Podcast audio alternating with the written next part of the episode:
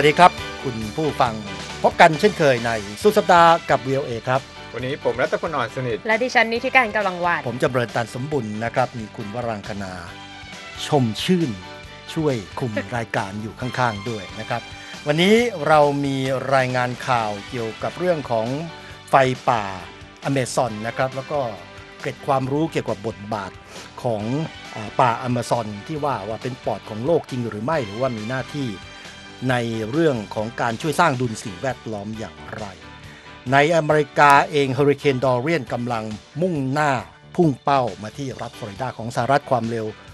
ล่มประมาณ 200 กิโลเมตรต่อชั่วโมงนะครับ แล้วก็แกนนำผู้แกนนำของผู้ประท้วงในฮ่องกงถูกจับกลุ่ม 3 รายเมื่อวานนี้ วันนี้เรามีข่าวคราวเกี่ยวกับเรื่องสุขภาพนะครับ เจ้าหน้าที่สาธารณสุขของรัฐบาลกลางแล้วก็รัฐบาลมลรัฐหลายแห่งสั่งตรวจสอบ เรื่องการทำตลาดของบริษัทบุหรี่ไฟฟ้าจู่ แล้วก็มีคำเตือนนะครับ เรื่องของการสูบบุหรี่ไฟฟ้า หรือที่เรียกว่าเวปปิ้งนั้น อาจจะสร้างอันตรายปัญหาสุขภาพต่อปอดได้ คุยกันบันเทิงวันนี้นะครับ Ready or not สไปไม่พร้อมตายเรื่องราว แนวระทึกขวัญนะครับของเจ้าสาวคนใหม่ในครอบครัวที่ค่อนข้างจะโรคจิตหน่อยๆเป็นอย่างไรนั้นเดี๋ยวติดตามชมกันได้ในสุดสัปดาห์กับ VOA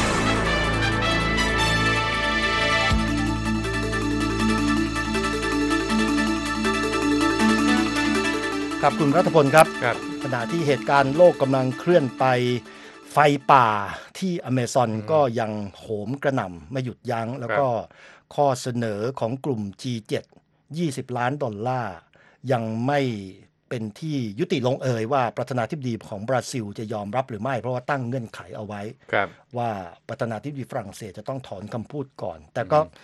ล่าสุดก็มีคำเตือนของผู้นำระดับโลกเหมือนกันเกี่ยวกับเรื่องนี้ เดี๋ยวจะกลับมากับคำที่คุณจำเริญบอกว่าไฟป่าจะอธิบายว่าพูดถูกหรือไม่นะครับอือฮึแต่เอาเรื่องจากเลขาธิการใหญ่สหประชาชาติแอนโทนิโอกูเตเรสก่อนนะครับ ได้ส่งสัญญาณเตือนนะครับว่าผลกระทบจากภาวะอากาศเปลี่ยนแปลงผิดธรรมชาตินั้น เป็นผลที่กว้างขวางและมีผลที่รุนแรงมากขึ้นเรื่อยๆนะครับ นายกูเตเรสได้กล่าวสุนทรพจน์ในเรื่องนี้นะครับ ที่การประชุมโตเกียว International Conference on African Development เมื่อวันศุกร์ที่ผ่านมาเป็นครั้งที่ 7 แล้วนะครับ ที่มีการประชุมครั้งนี้ โดยบอกว่าผลกระทบจากภาวะโลกร้อนเนี่ยจะยิ่งทวีความรุนแรงและถี่ขึ้นเรื่อยๆเขายกตัวอย่างนะครับ อย่างที่ญี่ปุ่นเองก็เมื่อไม่นานมานี้มีคนจำนวนมาก นับล้านคนนะครับต้องอบพยพออกจาก พื้นที่ของตัวเอง เพราะว่าเกิดเหตุการณ์น้ำท่วมครับและแน่นอนตอนนี้ปัญหาใหญ่ก็คือ เรื่องไฟไหม้ป่าที่อเมซอนในอเมริกาใต้นะครับ อย่างที่คุณจำเริญพูดครับที่การประชุม G7 ที่เพิ่งจบไปที่ประเทศฝรั่งเศส กลุ่มผู้นำของประเทศ G7 ก็ได้ให้คำมั่นว่าจะให้เงินช่วยเหลือ 20 ล้านดอลลาร์โดยทันที เพื่อต่อสู้กับไฟไหม้ป่าอเมซอนที่ ถือว่าเป็นเรื่องสำคัญในตอนนี้ แล้วคุณจำเริญบอกว่ามีประเด็นเรื่องการขอให้ผู้นำฝรั่งเศสขอโทษ ผู้นำบราซิลนั้นยังคงค้างคากันอยู่ใช่แต่ว่าที่น่าสนใจก็คือว่าสำนักข่าว AP เนี่ยพูดถึงเรื่องไฟป่าอเมซอนเพราะว่ามีหลายประเด็นที่เราโตมาก็ได้ยินว่าป่าอเมซอนนี้เปรียบเหมือนปอดของโลกนะครับอือหือถามว่าจริงหรือไม่ที่เรียกว่าปอดของโลก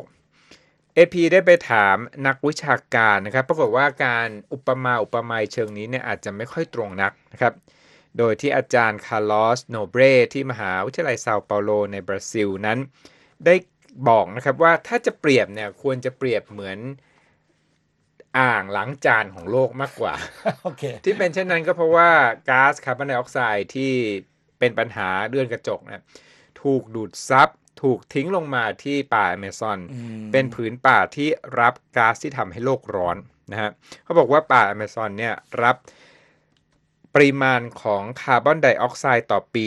2,000 ล้านตัน ถ้าจะคิดเป็นเปอร์เซ็นต์ของแต่ละปีที่บรรยากาศโลกต้องรับคาร์บอนไดออกไซด์ถือเป็น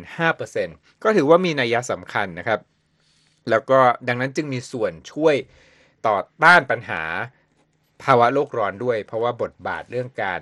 รับก๊าซคาร์บอนไดออกไซด์ซึ่งในแง่นี้เนี่ยอ่าจะเรียกว่าเป็นปอดไม่ถูกละต้องบอกว่าเหมือนกับเป็นตับหรือเป็นไตมากกว่เขาบอกอ่างล้างจานยังไม่กำจัดสารพิษไงจะว่าอย่างนั้นก็ได้นะเอออะต่อต่ออ่าทีนี้เหตุการณ์ไฟไหม้ป่าแอมะซอนถามว่ามีผลอย่างไรเรื่องภาวะโลกร้อนคือนอกจากจะว่าตับไหม้แล้ว หรือว่าจะเป็นอ่างอ่างล้างจานไหม้แล้วเนี่ย การเผาไหม้ป่ายังทำให้เกิดก๊าซคาร์บอนไดออกไซด์ขึ้นไปที่บรรยากาศโลกอีกก็คือเป็นซ้ำเติมนะฮะแล้วเขาบอกว่าอาจารย์ผู้เนี้ยบอกว่าปัจจุบันเนี้ยเหตุการณ์ที่ไฟไหม้ป่าแอมะซอนเนี่ยใกล้จะถึงจุดเปลี่ยนที่สำคัญที่จะเปลี่ยนป่าที่อุดมสมบูรณ์เป็นทุ่งหญ้าเขตร้อนแล้วโอ้โหนะฮะจะสูญเสียครับต้นไม้ที่สำคัญไปเลย อีกเรื่องหนึ่งที่เกริ่นไว้คือเรียกว่าไฟป่า หรือว่าถ้าภาษาอังกฤษก็คือ Wi-Fi ถูกต้องหรือไม่นะครับ AP รวบรวมข้อมูลแล้วบอกว่าปกติคำว่า Wi-Fi เนี่ยมักจะหมายถึงไฟป่าที่เกิดขึ้นเอง เช่นบรรอากาศแห้งแล้วมีประกายไฟก็จึงเกิดไฟป่า แต่ว่าที่ Amazon ปัญหาหลักเลยที่เกิดขึ้นเนี่ยมาจากมนุษย์ที่เข้ามาทำไร่เลื่อนลอยในผืนป่า แล้วก็เผาป่าเพื่อที่จะทำไร่ หรือว่า ทำให้เกิดทุ่งหญ้าเลี้ยงสัตว์นั่นเอง เพราะฉะนั้นที่คำว่า Wi-Fi เนี่ยอาจจะไม่ตรง เพราะว่าปัญหานี้เนี่ยเขาย้ำว่าเกิดขึ้นจากมนุษย์ไม่ได้เป็นเกิดได้โดยธรรมชาติครับอืมไม่งั้นต้องต้องไม่ได้เรียกว่าไฟป่าเราบอกไฟจากมนุษย์เนาะไฟจากมนุษย์ที่ไหม้ในป่าอืมที่ไม่ตับที่ไหม้โอเคนั่นก็เป็นเรื่องของภัยธรรมชาติอย่างหนึ่งที่เกิดขึ้นที่อเมริกาใต้ โดยเฉพาะพื้นป่าอเมซอน ภัยธรรมชาติอีกด้านหนึ่งเนี่ยเกิดขึ้นในทางด้านทางใต้ของอเมริกาว่าไปแล้วเนี่ยนะธรรมชาตินี่ก็ค่อนข้างจะมีความยุติธรรมนะค่ะไม่เลือกหน้าอินหน้าพรหมสองวันที่แล้วเนี่ยผู้คนในเปอร์โตริโกเนี่ยกำลังสวดมนต์เลย เพราะว่าเฮอริเคนดอเรียนเนี่ยตามเส้นทางของที่เขาพยากรณ์เนี่ยจะพัดซ้ำกระหน่ำ เอ่อเปอร์โตริโกซึ่งเพิ่งโดนไปเมื่อปี 2017 ไม่ครบ 2 ปีแล้วครับประชาชนส่วนใหญ่เนี่ยยังไม่ได้กลับเข้าที่อยู่อาศัยยังต้องอยู่บ้านที่หลังคาเนี่ยเป็นผ้าใบอยู่เลยค่ะปรากฏว่าธรรมชาติเนี่ยหรือว่าความอุ่นหรืออุณหภูมิของน้ำเนี่ยตอนนี้เส้นทางหันเหละ เบี่ยงออกจากเปอร์โตริโก ตอนนี้มุ่งหน้ามาที่รัฐฟลอริดาทางใต้โอ้ของสหรัฐค่ะแล้ว ตามการติดตามล่าสุดของศูนย์เฮอริเคนแห่งชาติของสหรัฐเนี่ยเฮอริเคนดอเรียนชื่อเหมือนทุเรียนนะ แต่ว่าสะกด D O อันนี้เป็นภาษาฝรั่งนะไม่ใช่ภาษาไทยไม่ใช่ว่าทุเรียนเราก็เรียกดอเรียนดอเรียนนะครับอ่ามีความแรงขึ้นเนี่ยเป็นระดับ 3 ระดับ 3 หมายถึงอะไร ระดับ 3 นี่อยู่ในขั้นอันตราย ความเร็วลมเนี่ยตั้ง178ถึง 208 กิโลเมตรต่อชั่วโมง เร็วกว่า รถน่ะ คิดดูอะรถเราวิ่ง 120 กิโลเมตรนี่ก็ถือว่าเร็วแล้วนะครับนี่ความเร็วอยู่ในกลุ่มขนาดนี้ แล้วคาดว่าถ้าเผื่ออุณหภูมิของน้ำเนี่ยมากขึ้นอุ่นขึ้น แล้วอุณหภูมิเอ่อเฮลิเคนตัวนี้เนี่ยเคลื่อนตัวอย่างช้าๆ โอกาสจะสะสมอุณหภูมิความร้อนจะมากเนี่ยเมื่อมาขึ้นฝั่งที่ทางใต้ของรัฐฟลอริดาเนี่ยอาจจะเป็น เขาเรียกว่าแคตตากรี4หรือระดับรุนแรง4ซึ่งระดับความลมของแรงนี่จะเพิ่มขึ้นอีกเป็น 209 ถึง 251 กิโลเมตรต่อชั่วโมง โอกาสจะสร้างความเสียหายเนี่ยหนักมากเลย ซึ่งนะครับจริง ๆ แล้วฟลอริดาเองก็เพิ่งเผชิญกับเฮอริเคนเออร์มามาก่อนใช่เมื่อช่วงปี 2017 เหมือนกัน ทางใต้เนี่ยทางตั้งแต่ทางลุยเซียนาฟลอริดารัฐทางใต้ที่ติดกับอ่าวเม็กซิโก แล้วก็แอตแลนติกเนี่ยเขาเรียกเป็น Hurricane Alley เป็นค่ะเป็นเป็นอะไรเป็นซระอยเบียงซอยเส้นทางที่เฮอริเคนเป็นเส้นจะทางพัดพายุมาอืมครับนะครับซึ่งโอกาสความเสียหายหรือความรุนแรงเนี่ยก็ทำให้ผู้นำสหรัฐประธานาธิบดีทรัมป์ตัดสินใจเอ่อยกเลิกการเดินทาง ไปโปแลนด์แล้วก็ส่งรองประธานาธิบดีไมค์เพนส์ไปแทนครับตัวประธานาธิบดีทรัมป์เนี่ยก็ไปตั้งจะเรียกว่าอะไร เป็น war room หรือศูนย์สังเกตการณ์อยู่ที่แคมป์เดวิดซึ่งก็เป็นสถานที่พักผ่อนนอกนอกเออนอกเมืองของประธานาธิบดี แล้วก็ติดตามสถานการณ์อย่างใกล้ชิด รัฐค่ะฟลอริดานี่สำคัญอ่าสำหรับประธานาธิบดี ไม่เพียงแต่ว่าผู้คนในการเลือกตั้งครั้งที่ผ่านมาเนี่ยก็ได้ให้คะแนนประธานาธิบดีทรัมป์ค่ะในแง่ของ electoral college คณะผู้เลือกตั้ง เป็นสนามเลือกตั้งที่สำคัญที่สำคัญนะครับ แต่อีกแง่หนึ่งเนี่ยทรัพย์สินของประธานาธิบดีทรัมป์ที่รัฐฟลอริดามีเยอะทีเดียวค่ะโดยเฉพาะอย่างยิ่งสองสองอัน ซึ่งถ้าเอ่ยชื่อแล้วคงจะคุ้นหูกัน ก็คือรีสอร์ท Mar-a-Lago ครับนะครับของประธานาธิบดีทรัมป์ที่พามบีชแล้วก็สนามกอล์ฟทรัมป์ National Doral ซึ่งเป็นเมืองเล็ก ๆ อยู่ใกล้ ๆ นครไมอามี่สถานที่แห่งนั้นเนี่ยดอรัลเนี่ยเป็นที่ที่ประธานาธิบดีทรัมป์ เอ่ยขึ้นที่การประชุม G7 ด้วยว่า อยากจะให้เป็นสถานที่จัดการประชุมปีหน้าของ G7 ที่สหรัฐเป็นเจ้าภาพ ใช่อ่าฮะนะครับ ก็ยังมีเสียงโต้แย้งกันอยู่ว่าครับจะเป็นเรื่องที่จะสมควรหรือว่าจะเป็นเรื่องที่ขัดผลประโยชน์ทับซ้อนหรือไม่นะครับ แต่ว่าครับสหรัฐก็เป็นเจ้าภาพงั้นเรื่องของดำริที่จะอ่าใช้สถานที่เนี่ยก็อยู่ในดุลวินิจของสหรัฐ ครับนั่นก็เลยเป็นเรื่องของภัยพิบัติภัยธรรมชาติในอเมริกา แล้วที่ฮ่องกงคนจับตามองมา ไม่รู้กี่สัปดาห์ติดต่อกัน ว่าจะมีการประท้วง หรือว่ามีการประท้วงมากน้อยใหญ่แค่ไหนนะครับสุดสัปดาห์นี้ตอนแรกเนี่ยเขาว่าจะเป็นการประท้วงใหญ่เพราะตรงกับวันสำคัญทางการเมือง แต่ปรากฏว่าตำรวจฮ่องกงได้จับสามแกนนำผู้ประท้วงเรียกร้องประชาธิปไตยในฮ่องกงนะครับ ก่อนที่การประชุมจะเกิดขึ้นในวันเสาร์ซึ่งเคยถูกคาดว่าจะเป็นการประชุมใหญ่ และการเดินขบวนจริงถูกยกเลิกก่อนหน้า 3 คนนี้ถูกจับเสียอีก เพราะว่าไม่ได้รับการอนุญาตจากเจ้าหน้าที่ที่เกี่ยวข้องนะครับ ทีนี้ผู้ที่ถูกจับหลายคนคงคุ้นชื่อโจชัวหว่องนะครับอืมเป็นผู้ก่อตั้งพรรคการเมืองเดโมซิสโตซึ่งเขานั้นถูกจับในวันศุกร์นะครับ ในข้อหาว่าเป็นแกนนำในการประท้วงที่ไม่ได้รับอนุญาตเมื่อวันที่ 21 มิถุนายนนะฮะ ทางพรรคของโจชัวหว่องได้ส่งทวีตบอกว่าโจชัวหว่องน่ะถูกผลักเข้าไปในรถคันหนึ่ง ขณะที่อยู่ข้างถนนนะฮะอีกคนหนึ่งที่ถูกจับกลุ่มตัวก็คือแอกเนสโจวเป็นเพื่อนร่วมพรรคเดโมซิสโตของโจชัวหว่องเหมือนกันนะครับ ทีนี้นายโจชัวหว่องนั้นเป็นแกนนำมาตั้งแต่สมัยการประท้วงที่เรียกว่า Umbrella Movement เมื่อ 5 ปีก่อนแล้วครั้งนั้นเนี่ยทำให้ การจราจรของฮ่องกงเป็นอัมพาตยาวนานถึง 79 วันนะครับ และเมื่อวันพฤหัสบดีมีคนหนึ่งที่ถูกจับก็คือแอนดี้ชานอืมคนนี้เป็นผู้ก่อตั้งกลุ่มที่เรียกร้องเอกราช หรือว่าความการปกครองอย่างอิสระของฮ่องกงภายใต้พรรค National Party เขาถูกจับกลุ่มตัวในข้อหาร่วมก่อจราจนและทำร้ายตำรวจนะฮะ โจชัวหว่องได้ให้สัมภาษณ์กับ Voice of America นะครับเขาบอกว่าผู้ที่เข้าร่วมประท้วงขณะนี้เนี่ยมีความกลัวรัฐบาลปักกิ่ง เพราะว่าที่ผ่านมาทางการปักกิ่งเนี่ยตอบโต้กับการประท้วงด้วยมาตรการที่เข้มข้นกว่าสมัย Umbrella Movement เมื่อ 5 ปีก่อน ตัวอย่างนะครับโจชัวหว่องบอกกับ VOA ว่า ในครั้งที่เกิดการเคลื่อนไหว Umbrella Movement ตำรวจยิงแก๊สน้ำตา 80-90 นัด แต่มาครั้งนี้ แก๊สน้ำตาถูกยิงไปแล้วถึง 2,000 นัดนะในในการประท้วงที่ฮ่องกงยังมีอีกข้อมูลที่เพิ่มเติมนะครับ คือตำรวจนั้นได้จับกลุ่มตัว ผู้ประท้วงไปแล้วถึง 900 คนตั้งแต่เริ่มการประท้วงนะครับ และโดยทั่วไปการประท้วงที่เริ่มต้นเมื่อเดือนมิถุนายนนั้น เป็นไปอย่างสงบ ยกเว้นจะมีการประทะกันประปรายอืมนะฮะก็เท่าที่ทราบกันก็คือว่าเริ่มต้นจาก การประท้วงกฎหมายส่งผู้ร้ายข้ามแดนไปยังจีนแผ่นดินใหญ่แล้วตอนหลังก็คือขยายวงกว้างไปเรื่องการเรียกร้องประชาธิปไตย แล้วก็อิสระในการปกครองตนเองมากขึ้นของฮ่องกงครับเท่าที่ตามข่าวนักวิเคราะห์ก็ชี้เปรียบเทียบว่าการประท้วงในฮ่องกงเนี่ยคล้ายๆ กับการประท้วง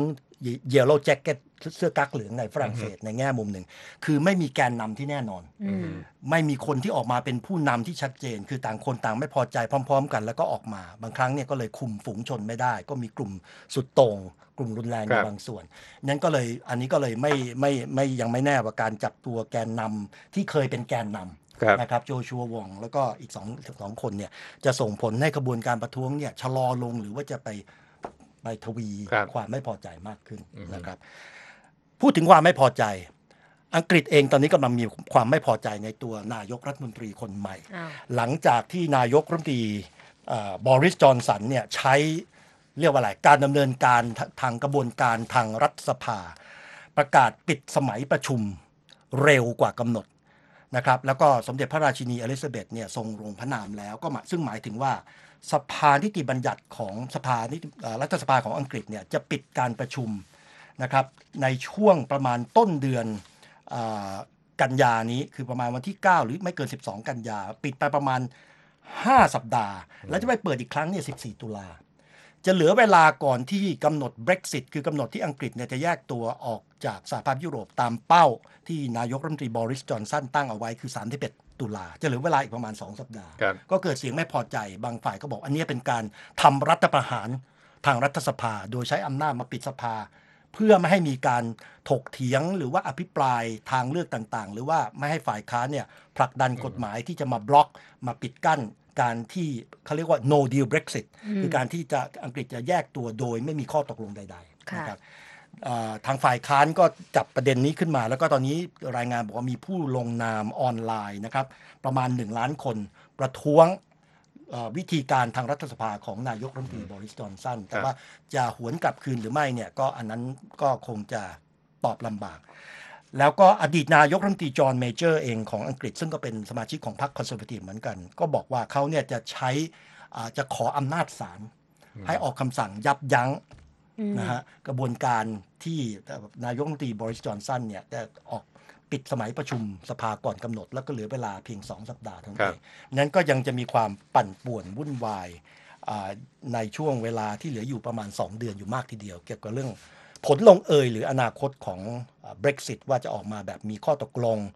อ่าหรือว่าที่ไม่มีข้อตกลง หรือที่เรียกว่า no deal นะครับครับนั่นก็เป็นช่วงของข่าวนะครับที่สำคัญสำคัญในช่วงของสุดสัปดาห์กับ VOA สักครู่ครับเดี๋ยวเรามาฟังเรื่องของปอดอีกด้านหนึ่ง แต่ฟังฟังปอดของเปรียบเทียบปอดของโลกเอ่อคือไม่เชิงปอดอะแต่ว่าก็เหมือนกับเป็นปอดนะครับ แต่ว่าเป็นอ่างล้างจานหรือว่าเป็นเป็นตับเป็นไตคือบทบาทของ Amazon ไปแล้ว เดี๋ยวมาฟังเรื่องของปอดของมนุษย์บ้าง โดยเฉพาะปอดของวัยรุ่นครับ The voice of America, direct from Washington, VOA. ก่อนจะไปฟังเรื่องคำเตือนเกี่ยวกับปอดนะครับ หรืออันตรายจากปอด จากการสูบบุหรี่ไฟฟ้า องค์การอนามัยโลกบอกว่าตอนนี้มี 4 ประเทศในยุโรปที่เสียสถานะประเทศที่ปลอดโรคหัด โรคหัดนี่ก็มาจากเชื้อไวรัสค่ะและครั้งหนึ่งเราก็เชื่อว่ามันเคยที่จะควบคุมได้ศูนย์พันธุ์ไปแล้ว ตอนนี้กลับมาระบาดใหม่ทั่วโลกนะครับ แล้ว 4 ประเทศเนี่ยที่สูญเสียสถานะการปลอดโรคหัดเนี่ยก็คืออัลเบเนีย สาธารณรัฐเช็กกรีซแล้วก็อังกฤษอืมเพราะว่ามีรายงาน การคนที่ติดเชื้อโรคหัดในประเทศเหล่านี้ ในขณะที่มี 2 ประเทศ ยังคงสถานะประเทศที่ปลอดโรคหัดอยู่ได้ เพราะว่าไม่มีรายงานผู้ติดเชื้อโรคหัดใหม่เลยในช่วง 3 ปีที่ผ่านมา 2 ประเทศนั้นคือออสเตรียกับสวิตเซอร์แลนด์นั่นก็เป็นเรื่องของโรคหัดนะครับซึ่งก็กำลังเป็นปัญหาด้านสาธารณสุขที่คนมาติดกันมาก โดยเฉพาะอย่างยิ่งในวัยเด็ก พูดถึงวัยเด็ก จะเรียกว่าเด็กก็ไม่ถูกอะวัยรุ่นวัยรุ่นในอเมริกาตอนนี้นะครับหันมานิยมบุหรี่ไฟฟ้า คือเป็นวัยรุ่นสมัยนี้ลำบากนะคะ สิ่งเร้าเยอะอินเทอร์เน็ตด้วยอะไรด้วยรวมถึงบุหรี่ไฟฟ้า ซึ่งก็กลายเป็นเทรนด์ขึ้นมาในช่วง2อสปีที่ผ่านมานี้ ล่าสุดในยทางการสหรัฐนะคะเขาออกมาเปิดสืบสวนกรณีที่บริษัทบุหรี่ไฟฟ้ายี่ห้อดังที่มีชื่อว่าจูนั้นทำการตลาดหลอกลวง ไปเน้นกลุ่มลูกค้าที่เป็นเด็กและเยาวชนซะมากกว่านะคะหนังสือพิมพ์ Wall Street Journal รายงานว่าทางบริษัทออกมาปฏิเสธข้อกล่าวหานี้ ข้อกล่าวหาที่ว่าบริษัทหวังทำการตลาดเพื่อขายเฉพาะเด็กวัยรุ่น และยืนยันว่ากลุ่มเป้าหมายก็ยังคงเป็นผู้ใหญ่อยู่ที่มีกรอบอายุประมาณ 25-34 ปีนะคะ หลังจากก่อนหน้านี้ทางบริษัทก็ยกเลิกการใช้เหล่าอินฟลูเอนเซอร์บนสื่อสังคมออนไลน์ เป็นพรีเซนเตอร์ของแบรนด์ไปแล้ว อย่างไรก็ตามก็มีเสียงวิจารณ์อีกค่ะว่าผลิตภัณฑ์บุหรี่ไฟฟ้าของบริษัทจูเนี่ยดึงดูดกลุ่มวัยรุ่น เนื่องจากว่าใช้ผลิตภัณฑ์ที่มีกลิ่นผลไม้ รวมถึงกลิ่นขนมต่างๆ ซึ่งก็แน่นอนอาจจะถูกใจวัยรุ่นมากกว่ากลุ่มวัยผู้ใหญ่ ขณะเดียวกันนะคะ เจ้าหน้าที่สาธารณสุขสหรัฐในมิวอลกี้ออกมาเตือนผู้คนค่ะ ให้หยุดการสูบบุหรี่ไฟฟ้า เนื่องจากว่าไปพบหลักฐานค่ะที่บ่งชี้ว่าอุปกรณ์เหล่านี้เนี่ยอาจจะเป็นสาเหตุของโรคปอดได้ เขาไปสอบถามผู้ป่วย 27 คน ในพื้นที่ซึ่งป่วยด้วยโรคปอดบวมจากสารเคมีนะคะ และไปพบว่า 89%ของผู้ป่วยนั้นสูบบุหรี่ไฟฟ้า ก็คือมีความเชื่อมโยงกันเกิดขึ้น ขณะที่ศูนย์ป้องกันและควบคุมโรคติดต่อหรือ CDC และองค์การอาหารและยาสหรัฐหรือ FDA ออกแถลงการร่วมกันเลยนะคะ เมื่อวันศุกร์ตามเวลาสหรัฐก็คือวันนี้ พบผู้ป่วยโรคปอดขั้นรุนแรง 215 รายใน 25 รัฐทั่วอเมริกาแล้ว ซึ่งมีความเชื่อมโยงกับการสูบบุหรี่ไฟฟ้าด้วย และพบผู้เสียชีวิตหนึ่งคนค่ะในรัฐอิลลินอยส์ซึ่งถือว่านี่เป็นข้อมูลที่ระบุความเชื่อมโยงระหว่างบุหรี่ไฟฟ้ากับโรคปอดที่ถือว่าชัดเจนที่สุดในตอนนี้แล้วนะคะ และยังพบว่ามีผู้ป่วยโรคปอดขั้นรุนแรงในหลายราย ที่ใช้สาร THC หรือสาร CBD ซึ่งแน่นอนว่าพบในกัญชานั่นเอง ในกรณีของกัญชาข้ามาคุยกันหน่อยทางอธิบดีกรมอนามัยของสหรัฐเจอโรมแอดัมส์ออกมาเตือนนะคะว่า ปัจจุบันนั้นความเข้มข้นของสาร THC ที่พบในกัญชาในปัจจุบันนั้น เข้มข้นกว่ากัญชาในยุคม90 ถึงยุค 2000 อีกถึง 3 เท่าตัวทีเดียวครับนั่นถือว่าเป็นความเสี่ยงสำคัญที่ว่าเราอาจจะมีการผลักดันหรือว่าการพูดถึงการใช้กัญชามากขึ้น โดยปัจจุบันนะคะในกัญชาเนี่ยยังคงเป็นสิ่งของต้องห้ามในระดับรัฐบาลกลางสหรัฐอยู่ แต่ว่ายังมีบางรัฐ หรือว่ามลรัฐที่ยังให้ใช้กัญชาเพื่อสันทนาการ หรือเพื่อการแพทย์ในอเมริกาอยู่ ซึ่งนั่นนำไปสู่ความเข้าใจ หรือว่าความเชื่อว่ากัญชานั้นไม่อันตรายหรอก นั่นก็เป็นปมหนึ่ง ส่วนผลกระทบที่ทางอธิบดีกรมอนามัยเน้นย้ำก็คือ ถ้าในวัยรุ่นกับสตรีมีครรภ์เนี่ยเป็น ถือว่าเป็นสารอันตรายเลยแหละ เพราะวัยรุ่นนั้นถ้าใช้กัญชาก็จะมีผลต่อการพัฒนาสมอง เรื่องสมาธิการจดจำการตัดสินใจเนี่ยมีผลกระทบแน่นอน ส่วนในสตรีมีครรภ์ไปถึงทารกนั่นเองทำให้ทารกเสี่ยงต่อระบบสมองที่จะพัฒนาต่ำ น้ำหนักตัวต่ำกว่ามาตรฐาน และนำไปสู่ปัญหาด้านพฤติกรรมของเด็กเมื่อเติบโตขึ้นได้ โอเค นั่นก็ต้องมีข้อคิดพิจารณาให้ดีๆนะครับ กัญชาเพื่อการแพทย์หรือว่าสันทนาการ สันทนาการอย่างปลอดภัยดีกว่า สันทนาการในโรงภาพยนตร์ สักครู่ครับ เดี๋ยวเรามาฟังห้าอันดับภาพยนตร์ทำเงินช่วงสุดสัปดาห์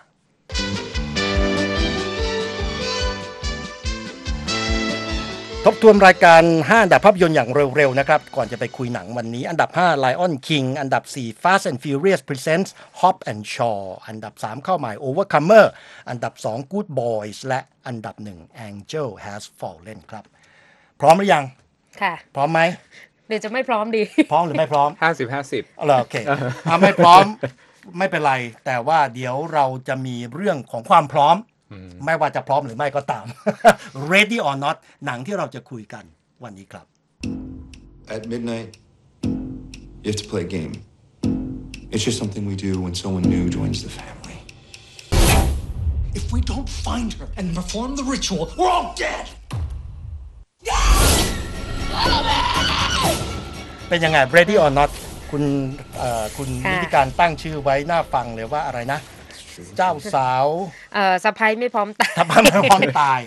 โอ้ทำไมเป็นสะพ้ายหรือจะต้องเตรียมตัวตายหรือหรือให้พร้อมอะ คือกำลังจะเป็นสะพายอ่า แต่ว่าต้องตายซะก่อนหรือเปล่าอันนี้ก็ไม่รู้นะคะ ready ready or not คือพร้อมหรือไม่ อันนี้ก็ต้องไปติดตามกันในภาพยนตร์ เรื่องเรื่องนี้นะคะ เล่าถึงผู้หญิงสาวสวย ชื่อเกรซไปตกลงปลงใจแต่งงานกับผู้ชายคนหนึ่ง ซึ่งเป็นทายาทของตระกูลอภิมหาเศรษฐีไฮเปอร์ริชจากธุรกิจบอร์ดเกม แต่ปรากฏว่า พอแต่งงานไปเสร็จค่ำคืนก็คิดว่าโอ้ยฉันก็จะเตรียมไปเข้าหอลงโลงปรากฏว่าไม่ทันได้นอนเลยค่ะ เจอฝันร้าย เพราะว่าดันไปร่วงรู้ว่าครอบครัวของอเล็กซ์เนี่ยมีพิธีกรรมแปลกๆคือจะต้องให้เล่นเกมเพื่อต้อนรับสมาชิกใหม่ในครอบครัว ปรากฏว่าเธอก็ไม่รู้ว่าปีชงหรือเปล่าไปจับได้เกมซ่อนแอบสุด เรียกว่าสุดสยองซึ่งต้องแลกมาด้วยชีวิต แล้วเธอจะรอดไหมก็ต้องติดตามในภาพยนตร์นะคะหนาโครงเรื่องของอันนี้พอดีก็มีโอกาสได้ไปดูเหมือนกันอ่าที่เราสะกิดใจผมอย่างหนึ่งหนังเนี่ยอาจจะส่งสัญญาณหรือเป็นสัญลักษณ์ให้เราเทียบกับในชีวิตเป็นจริงอย่างหนึ่งอืมสาวเจ้าคนนี้เนี่ยครอบครัวมาจากอ่าเรียกเรียกว่าเป็นเด็กกำพร้าอืมมาจากฟอสเตอร์โฮมนะครับค่ะเป็นครอบครัวเอ่อบุญธรรม อยากจะมีครอบครัวของตัวเอง แล้วก็ไปปิ๊งกับหนุ่ม ซึ่งเป็นทายาทตระกูลรวยอย่างที่ว่า ตอนนี้เหมือนกับว่าเงื่อนไขของครอบครัวว่า คุณต้องเพลย์เกม ต้องเล่นเกมนะครับอืมถึงจะยอมรับให้เข้าเป็นส่วนหนึ่งของครอบครัวได้ นั้นในในในแง่หนึ่งเนี่ยครอบครัวที่ฐานะแหมมีฐานะทางเศรษฐกิจสังคมดีๆเนี่ยค่ะคนจากข้างนอกจะเข้ามาเนี่ยในในแง่หนึ่งแล้วเนี่ยก็ต้องเล่นเกมอืมเล่นเกมเพื่อจะให้เป็นที่ยอมรับนะครับคืออาจจะเป็นเกมในในหนังที่ว่านี้ หรืออาจจะเป็นเกมทางสังคม หรือเกมการปรับตัวอะไรก็แล้วแต่เนี่ยเพื่อจะให้เป็นที่ยอมรับ โอบรับของครอบครัว ซึ่งมีสถานะทางสังคมและเศรษฐกิจเหนือกว่า แต่อันนี้กลายเป็นเกมที่ตัวเองดึงไพ่ออกมา แล้วกลายเป็นเกมซ่อนหาและในการซ่อนหาเนี่ยก็คือว่าตอนแรกก็นึกว่าไม่มีอะไร แต่เอาเข้าจริงเนี่ยเป็นเกมซ่อนหาล่าชีวิตเลย ใช่เออซึ่งก็มีจุดสะเทือนใจหลายเรื่อง ซึ่งเป็นแบบ ฉากหลายฉากที่สะท้อนว่าจริง ๆ แล้วเนี่ย คนรวยทำอะไรไม่ผิดเหมือนเป็นหนังจิกกัดสังคมไม่ว่าจะทำร้ายใครก็ได้ฆ่าคนก็ได้หรือว่าอย่างที่คุณจำเริญบอกคือ ตั้งกฎอะไรก็ได้อ่าที่จะสามารถข่มคนที่ด้อยกว่าอืมอืมก็เป็นเรื่องที่น่าสนใจส่วนอีกเรื่องหนึ่งก็เป็นนัยยะสำหรับสาวๆที่ไปดูนะคะ ว่าจะเลือกหนุ่มคนไหนเนี่ยอย่าเลือกแต่รวยอย่างเดียวอ่าควรศึกษาครอบครัวเขาด้วยว่ารากเหง้าเขาเป็นยังไงอะข้อดีของภาพยนตร์เรื่องนี้เท่าที่ดูมา ดีอะไรชอบตรงไหน จุดที่ดีคือการดำเนินเรื่องนั้นค่อนข้างที่จะสนุก ถึงจะไม่ค่อยซับซ้อนมากแต่คือว่าทำให้เรารู้สึกว่าตื่นเต้นแล้วก็ ติดตามความคิดสร้างสรรค์ของฉากการเขาเรียกว่าอะไรฉากการตายการฆ่าหรือความสยองขวัญที่เกิดขึ้นตลอดเส้นทาง ซึ่งก็ถือว่าเราก็ยอมรับในความครีเอทของเขาอ่านะคะแต่พูดอย่างนี้ก็เป็นการบอกใบ้แล้วจะต้องมีการตายแน่นอนในหนังเรื่องนี้ ในกระบวนการเรื่องนี้ดิต้องมีต้คนจนจบตายต้องมีคนตายอ่าผมดูเรื่องนี้แล้วก็ไปเปรียบเทียบคือไม่ไม่พยายามจะสปอยหนังมาก ก็บอกว่า เหมือนกับเราไปดูหนังที่คล้ายๆกับ Final Destination Final Destination เนี่ยจุดเด่นก็คือ ลักษณะการตายเนี่ยเราดูแล้วเราแล้วอื้อหื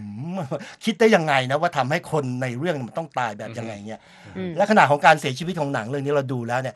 มันมันเสียวมันสยดสยอง แต่ในมุมกลับมันก็เป็นความบันเทิงอย่างหนึ่ง อันนี้ไม่สาดิสนะ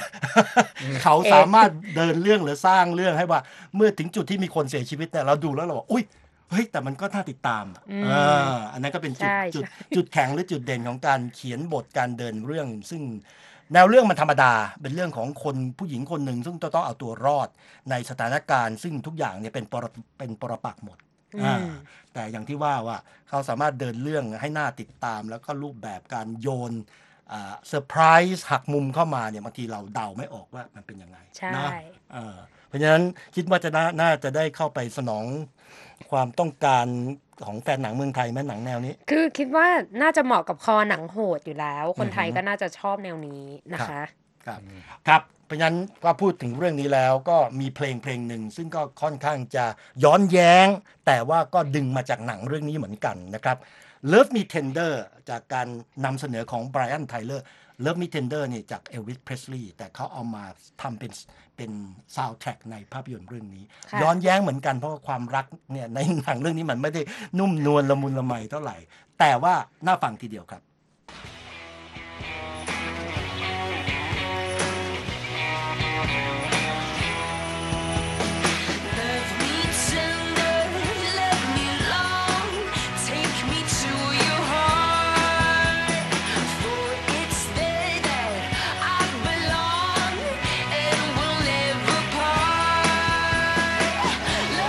จะเบินตันสมบุญผมรัตพลอ่อนสนิทและดิฉันนิติการกำลังวันขอลาไปก่อนสัปดาห์นี้สวัสดีครับ สวัสดีค่ะ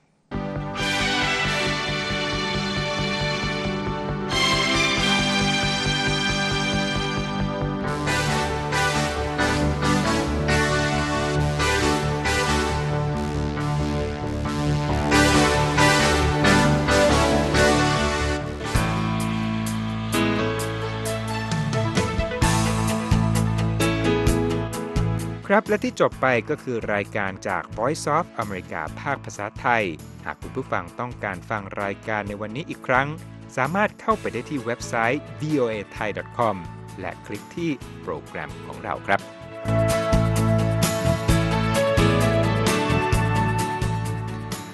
และถ้ามีเวลาว่างเสาร์อาทิตย์ อย่าลืมแวะมาฟังสุดสัปดาห์กับ VOA เช้าวันเสาร์ซึ่งเราจะมีคุยกันบันเทิงสำหรับหนังใหม่ประจำสัปดาห์ กับภาษาอังกฤษสำนวนอเมริกันทุกเช้าวันอาทิตย์ตามเวลาในประเทศไทย ติดตามฟังย้อนหลังได้จากเว็บไซต์ของเราเช่นกันครับ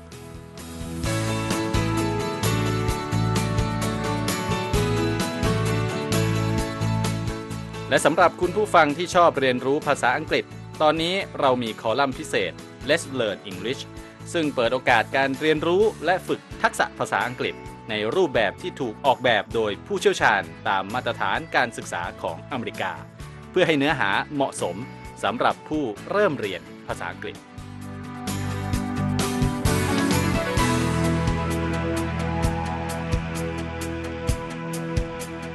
ครับเรายังมีวิดีโอที่จัดทำขึ้นเป็นพิเศษ สะท้อนเรื่องราวหลากหลาย ตั้งแต่ชีวิตคนไทยในสหรัฐ ไปจนถึงเหตุการณ์สำคัญต่างๆ ที่เกิดขึ้นในอเมริกา มาเสนอเป็นประจำ ซึ่งติดตามได้ทั้งทางเว็บไซต์ voa thai com Facebook และ YouTube VOA Thai ครับ